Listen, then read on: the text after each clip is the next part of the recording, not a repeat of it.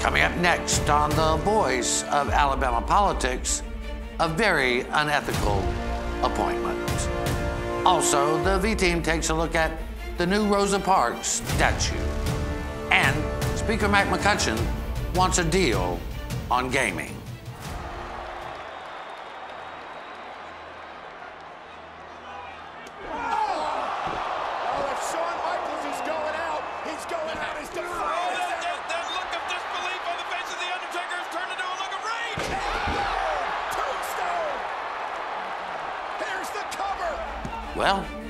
A start. All this and much, much more coming up next on The V.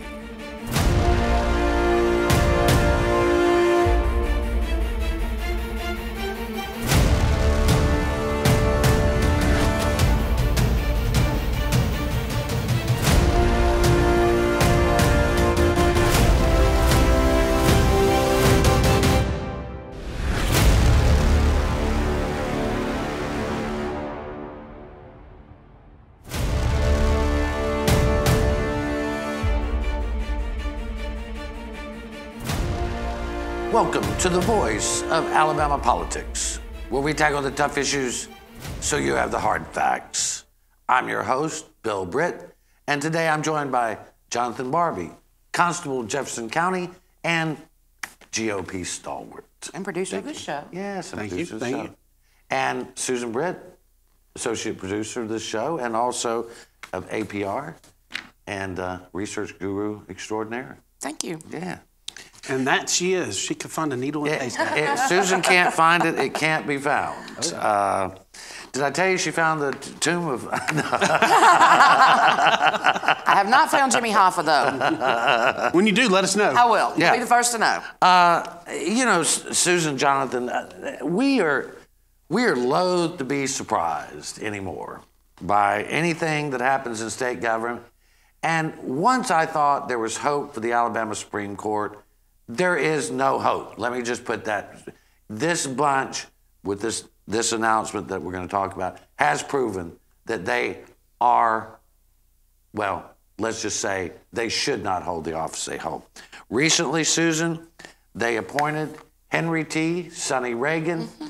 to the statewide Judicial Ethics Committee. Sonny Reagan was forced from the Attorney General's office under Luther Strange for, among other things, uh, leaking information to Hubbard and his attorneys, and for showing what Luther Strange said Mr. Reagan not only breached his duty of loyalty to the state of Alabama, but he also violated the trust of you, his colleagues. It was so egregious that they wrote this letter to the employees who had he had betrayed, according to Luther Strange, and then they released it to the public. It was so bad. The most unethical person I can think of is Sonny Reagan. I mean, and sneaky. He what he was doing at the time. He would be in these meetings, the internal meetings with Van Davis, Matt Hart, all of them concerning the Hubbard trial. People that were prosecuting Matt Hubbard, Mike, Mike Hubbard. And he hired an attorney that was also representing Hubbard, Rob Riley. He hired an attorney that was representing Mary Moore. So what he could do is sit in those meetings and go tell his attorneys what were going on in the meetings, and then they could do attorney-client privilege, but were privy to the information in the meetings. I mean, uh, Jonathan. That was one of the just one of the things. Jonathan uh, Van Davis, the late Van Davis, who prosecuted him, said of Reagan, he he took action to impede or obstruct the investigation into Mike Hubbard. Yet now the Supreme Court set him, uh, selected him to sit on the committee that will judge ethics and, and, and promote the ethics of the court. Well, I'll tell you what the, the biggest concern to me is that the Attorney General's office released that letter and they said those things about him. I mean, you're not going to have an Attorney General's office make those kind of accusations if they didn't have something to back that up. Right. And that's concerning to me that, you know, they had that information. The information was was so bad that they had to let employees know, and they, you know, he had to resign. I, I, I believe it was probably a forced resignation. I'm not sure. So my concern now is he's moving over to something that sets ethics for judges Yeah. and, and our judicial system, Yeah. and that's concerning to me. I don't know Sonny Reagan, but you know, just knowing that the attorney he was pretty much removed from the AG's office, and the AG put out a public letter about him. That, I mean, that's, Yeah, that's saying bad. that he unethical behavior. it's not possible that these jurists did not know all this information about Sonny Reagan. It's not possible. Well, it's not possible. It, it, it, it, it is absolutely true that they would have to know uh, because, you know, we published it, everybody published it. Uh, the crazy thing to me is that they did it knowingly. And uh, so now we have a guy. Now, he was elected to a circuit court judgeship in Coffee and Pike County because the voters didn't know. But the voters not knowing and these people not knowing is two different And things. let us not forget, when he was in the grand jury for the Hubbard trial, when he was on the stand, he pled the fifth, Right. which meant he was involved in some criminal activity. here. Well, at least he thought there was something that can incriminate him. Something.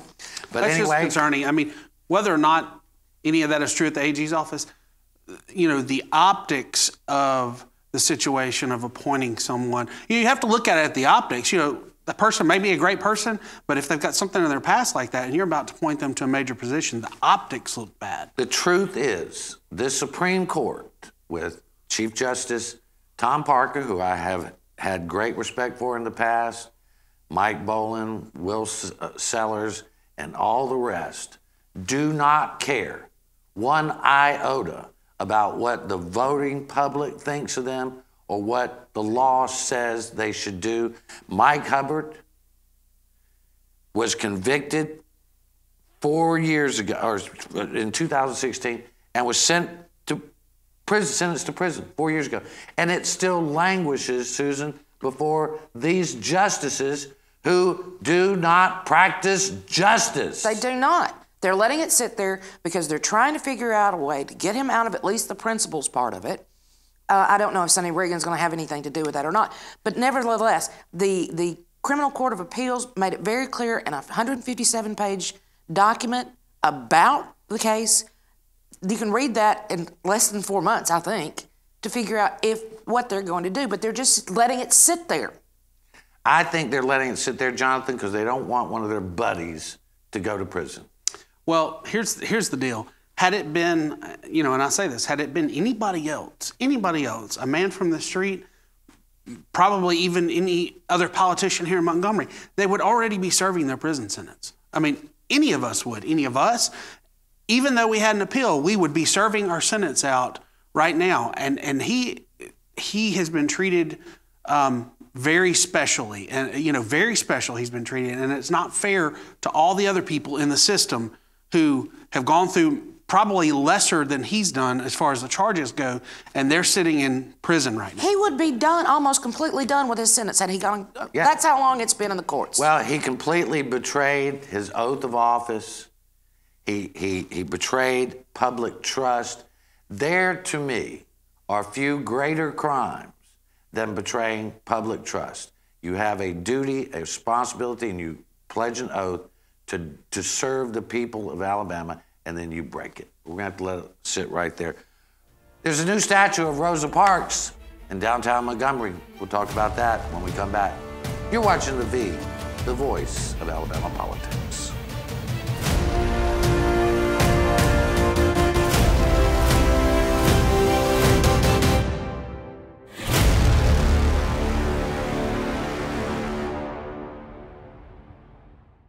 What a great opportunity for your success. Adding half a million highly skilled employees to our workforce by 2025 is how we stay ahead in Alabama. Our economy is stronger than it's been in years, and a skilled workforce is more important than ever. Things move fast, so choose your path. Your success is waiting, plus a great future for Alabama. Success Plus. Go for it. Hey man, what are you doing today? Um, play the game. Thought I'd go out for a drive later, maybe. Text some friends while I'm doing it. Scroll through social media. Kill a family four and a head on collision. Cool, man. Drive safe, Alabama.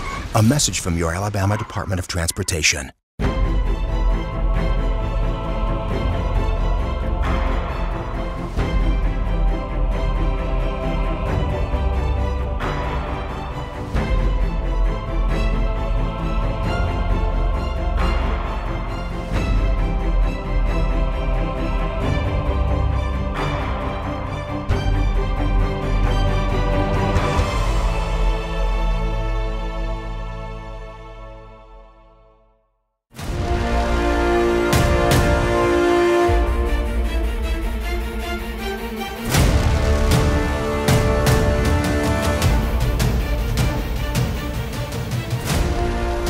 Welcome back to the V, the voice of Alabama politics. Last week, uh, Governor Kay Ivey and dignitaries from around the country uh, came to honor Rosa Parks. She now has a statue downtown Montgomery. Jonathan, it is about time, isn't it?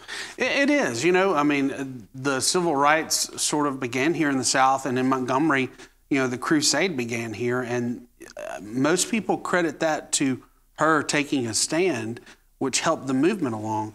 And uh, you know, we have museums down here. We, you know, we've got uh, so many things that are going on in Montgomery. It's about time they had a statue about it. And I learned a few things about her, which were interesting in our meeting earlier Yeah. that I did not know. Well, I mean, Susan, uh, a lot of people still think of Rosa Parks as a diminutive, you know, working young woman who got on a bus and somebody told her to get up and give somebody a seat, and and it was all she was very passive and all this. She was really uh, prepared, and she was not some just diminutive, quiet, mousy woman. She was prepared, and she was sick and tired of being told when to stand and when to sit down by white Alabamians. Exactly. Now, this was erected on the 64th anniversary of her arrest, Yeah. which is significant that it took us this long to actually do it. Some things I learned from Josh Moon's article this week that I found more interesting. You know, everybody said, well, she didn't want to get up because she was tired. No, she didn't want to get up because she was tired of it. She was tired of the discrimination. Now, most ev- most history, it sounds like she sat down on the white section of the bus. That's not true. She went and sat in the black section of the bus and was told illegally to get up out of her seat to let a white man sit down, to which she said no. Now, that's what she was arrested for, even though she was sitting where she was supposed to sit. Now, she'd been secretary of the local NAACP for quite a while, and they were already planning the uh, boycott of the bus system. This just gave them the, the, the little flick they Well, needed to kick it off. As the mother of the civil rights movement, as she's well known, she deserves more than a statue in Montgomery. She deserves all of our gratitude because that act opened a lot of people's eyes for 385 days. After that, that bus boycott went on, and it really opened a floodgate of moral imperative, I think is what happened, Jonathan. I'm glad they did it. It was a, I heard it was a really nice ceremony. Yeah, I was glad that uh, Governor Ivey was there. You know, we're celebrating our bicentennial, and it's a good time. They talk about that we're going to look back and look forward. There is not a lot of Alabama history that we can be proud of. No. I mean, it, you know, we were talking earlier about, uh, you know, there are just so many. You know, I, I'm I'm proud to be in Alabama. I, this is my home. I'm going to die here. I live here, but there's just so much of our history that is coded in racism and discrimination, and not just among for blacks, but for poor whites and, and everybody else. And and I think there this there is a reason to hope. There's always reason to hope, right? Uh, but she she was a brave woman. She did a brave thing, and we're all the better for it. Uh, the Alabama Supreme Court, and I know Jonathan, this is something near and dear to your heart, moved recently to say that the city of Birmingham cannot hide the monuments, Confederate monument at Linn Park, that it cannot tear them down, it can't mask them in any way. And you were in favor of that ruling. I am in favor of that ruling, and uh, simply because it, a lot of people, and I've seen the national news, you know, the Alabama Confederate Protection Act, people have called it all kinds of things. I want to make it clear that it's the Alabama Memorial Preservation Act. And that means any memorial. That means that no matter what town or what city you go to, whoever the majority is cannot remove a statue that they don't agree with. It has to go before a commission. Things have to be judged. In this situation, this was this was erected back in the early 1900s, 1904, 1905 with Linn Park, and the Linn family donated that whole area of downtown to Birmingham. They put the monuments up, and that was part of the whole deal when they donated the park and gave it to the city. And the reason why this has been such a big argument and why the city didn't take it down before the act was passed is because uh, the rumor is they couldn't find the deed to the park. So, which is why after all the monuments started being re- removed a few years ago, you heard silence from the city of Birmingham for almost two years before they put this barrier up. Um, is because they didn't know what to do and they didn't know they had they couldn't find the official deed to the park. So. Well, Susan, uh, uh, you know, and I, I think it's uh, again there's a, a, whole wider debate to be made here, mm-hmm. uh, but I think Jonathan is right that the, the, the statue was erected uh, in 1878. Uh, 1894 and dedicated in 1904. And then another one was brought in in 1908. now, I thought an interesting thing that happened during that period in between those dates, we passed the 1901 Alabama Constitution.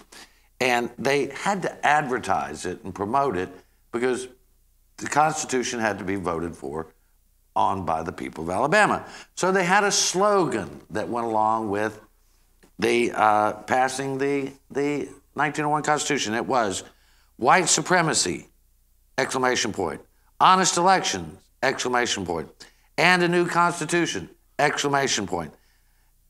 One and inseparable. Exclamation point. There was no doubt that if you're passing the Constitution of Alabama with the first two words being white supremacy, they ha- we had a race problem. We had a race problem. We definitely did. We've had we a race still have we a still race have, problem. have a race problem. Right. But I mean, I, I have to say that with when it was erected, um, it was more to m- memorialize the soldiers that had died during the Civil Unlike the ones that were erected during the, the Civil Rights. During the Civil Rights. So I, you know, that I look at a little bit of different light, but the ones in the 50s and 60s, I got a real problem with those. I do understand why people want to remove some of these. I personally think Birmingham as a city probably should have a right to do what they want to. But the state legislature, because of the 1901 Constitution, has the right to basically say, we decide everything. But remember, we also not only do uh, uh, statues for mo- monuments for remembrance, we also to do remember atrocities as well. That's right. right. And we do. Well, coming up next, Speaker Mac McCutcheon, he wants to negotiate gaming. I'm all for it. We'll be right back. You're watching The V.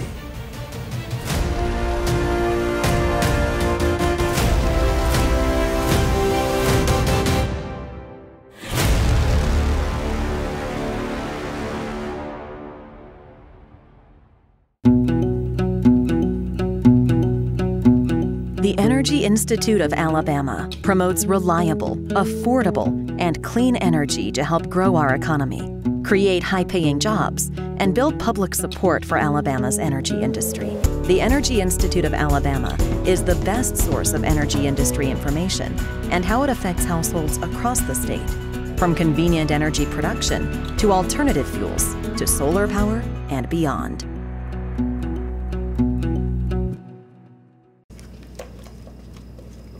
You doing today, babe? I thought I'd head down to the lake with the guys, do a little fishing. Of course, none of us will be wearing our seatbelts. I'll lose control of the truck, wrap it around a tree, and kill us all. Okay.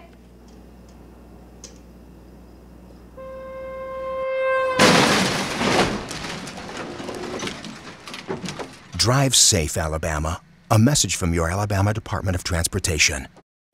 A lot can change in five years, except those smile lines you treated with Bellafill. Because that's about how long Bellafill will keep them smooth and filled. Five years. Now you can always look your best without all those injections, appointments, and costs. Bellafill is the only dermal filler that stimulates and maintains collagen growth long term. Now time is on your side. 20 bucks. It won't buy much in the way of Christmas cheer. Yet it means plenty of hope for the homeless. Your $20 feeds 10 at the Jimmy Hale Mission. The more you give, the more we feed. Help us nurture those with nothing else and show them the true spirit of the season. To give, please call 323 5878 or visit jimmyhalemission.com today.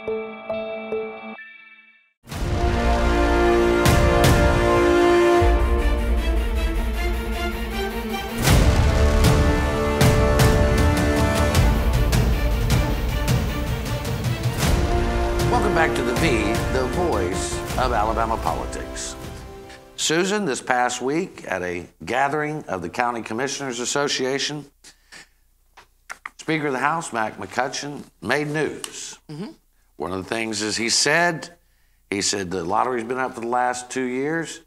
He, he said it it will come up this year, he believes, but he is not interested in some paper lottery that's going to only bring in 150 to 180 million dollars. He says if we're going to have a lottery he, and, and gaming in the state, we need to be honest, open our eyes. It's here. We need to figure out how the state can make the most out of it. I'm paraphrasing what he said.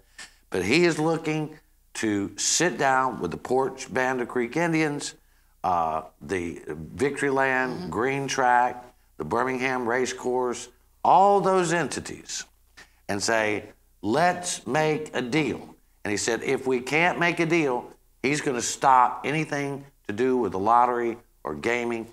He's done. It's about time. Yeah. We've been talking about this for three years now that they all need to sit down and get in the same room, sit down and come to some sort of deal. Now, they tried that one time before, and one of the entities got a little mm, arrogant about it, and so that kind of blew off. But finally, it's time. Let's get everybody together, get in the same room. We're talking about generating $700 million a year And not off of this, this. fuzzy math that the Poarch Creek keep No, promoting. no. I'm happy the Poarch Creek could put something on the table, right? But what they put on the table is that they want everything. I mean, it's Jonathan. It's like they, they want a monopoly on everything. Can you imagine Honda and uh, let's say Mazda coming in to Huntsville area and going to Kay Ivey and say, Governor, we are going to build the biggest, best automotive facility in the state of Alabama, anywhere in the world. We're going to put it right up here in Huntsville. Just one thing we need from you, Gov. We need for you to tell, give us a monopoly. Oh, and by the way, you're going to have to shut down. You're going to have to shut down Hyundai and Mercedes and all that. You think Governor Ivey would take a deal like that? No, and nobody would. I mean, first of all, that that is that is not right, and that's not how capitalism works. Uh, that's how a monopoly works, actually. Which we have laws against monopolies for a reason. You know, you can't go into an existing place or existing where existing stuff is happening and shove everybody else out the door for your own gain for one organization. Look, I'm a conservative. You know, gambling really not my thing. I, I really don't want to see it in the state, but I, I do think we've needed a lottery for a long time. And I kind of agree with, with the speaker is look, if we're just going to do this, then let's do it right and let's get it all done and let's do it where the state can profit from it and the people can profit. You know, everything will get, get better if it's done correctly. You know, roads, education, general fund budget, you know, law enforcement, Medicaid. ex- I mean, Well, it could be any of those. It yeah, could it be could any be or any. all it could be any or all. Or if the wrong hands gets on it, we might not see any of it. You never know. Uh. the bottom line is to understand where he's coming from. Look, I'm tired of hearing about it. If we're going to do it, let's jump all in. If not, Well, we know now that the Indians have something on the table. It, it is a, it's too much. It's way too much. Uh, and and but I know for certain that the other entities are ready to come to the table. Now, some in the tribe have made a mischaracterization of facts on a number of things, but people do that. I'm just happy they're coming to the table. But one of the things they've said, Susan, is that these people at Victory Land and Greenetrack, they shouldn't be allowed at the table because they've operated illegally. Well, that's questionable too. But what about the Poarch Creek? The Poarch Creek are operating the same machines at all their facilities that are being operated at Victory Land. In fact, if you go and look at their machines, some of them have victory stick- Well, they did at one stickers on, yeah, on them. yeah. They may have taken them off since. But, you know, everybody should sit at the same table. And you need to remember also when, when they make these remarks that had Victory Land and all of these places not opened initially, they would never have been allowed to apply for their casinos Well, under federal IGRA According law. to the Indian Gaming Regulatory Act, which is the federal act that allows them to operate gaming, it clearly says that they can only operate the machines that are legal in the state in which the reservation, the tribe exists. So if the machines in Victory Land are illegal, if the machines in Greenetrack are illegal, then the machines at the Poarch Creek three casinos are illegal. Let's just be honest about what it is. The reason the machines at Victory Land and Greenetrack became illegal is because Bob Riley wanted them deemed illegal. Right. So, and our Supreme Court, again, surprise, surprise, went along with it. So, Speaker McCutcheon has the right idea. We need to get everybody at the table, get it done.